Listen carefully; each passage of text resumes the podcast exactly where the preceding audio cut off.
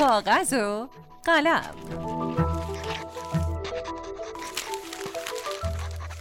سلام. من عطیه سلطانی هستم نویسنده و مدرس دانشگاه و شما شنونده رادیو اصفهان هستید. این ششمین قسمت کاغذ و قلمه که میشنوید و ما در قسمت های قبلی نگارش آنی یا نگارش در لحظه رو تمرین کردیم و امروز می‌خوایم این نگارش آنی رو تقویتش کنیم. خب برای شروع روی یه تیکه کاغذ بنویسید زمان و مکان. حالا جلوی زمان فصل رو بنویسید. ماه رو بنویسید. چندمین روز ماهه. چه موقعی از روزه؟ صبح ظهر عصر شب نیمه شب. دقیق بنویسید. حالا بریم سراغ مکان. جلوی مکان شهر رو بنویسید. خیابونو کوچه رو حالا بنویسید کجای خونه نشستید.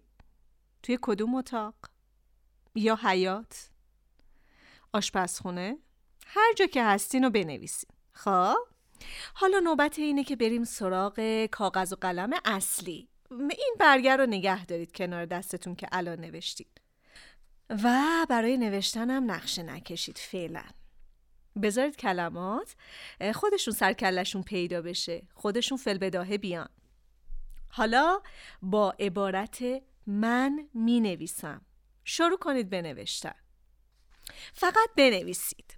تا جایی که می‌تونید بنویسید. اگه یک لحظه دیدید که کلمه ای برای نوشتن پیدا نمی کنین برین سراغ اون کاغذی که زمان و مکان توش نوشته بودین. از بینشون یه زمان به صورت اتفاقی انتخاب کنید بعد دوباره با کمک اون برگه شروع کنید به نوشتن و ادامه بدید. خب مثلا می نویسید پاییز و حیات خونه. خب حالا بنویسید پاییز هر سال کف حیات پر از برگای خشک و زرد میشه و صدای خشخششون وقتی که باد میاد من رو خیلی خوشحال می‌کنه. خب حالا ادامه میدیم. هر بار که حس کردین دیگه چیزی برای نوشتن ندارین برین سراغ کاغذ زمان و مکان و خیلی سریع انتخاب کنین.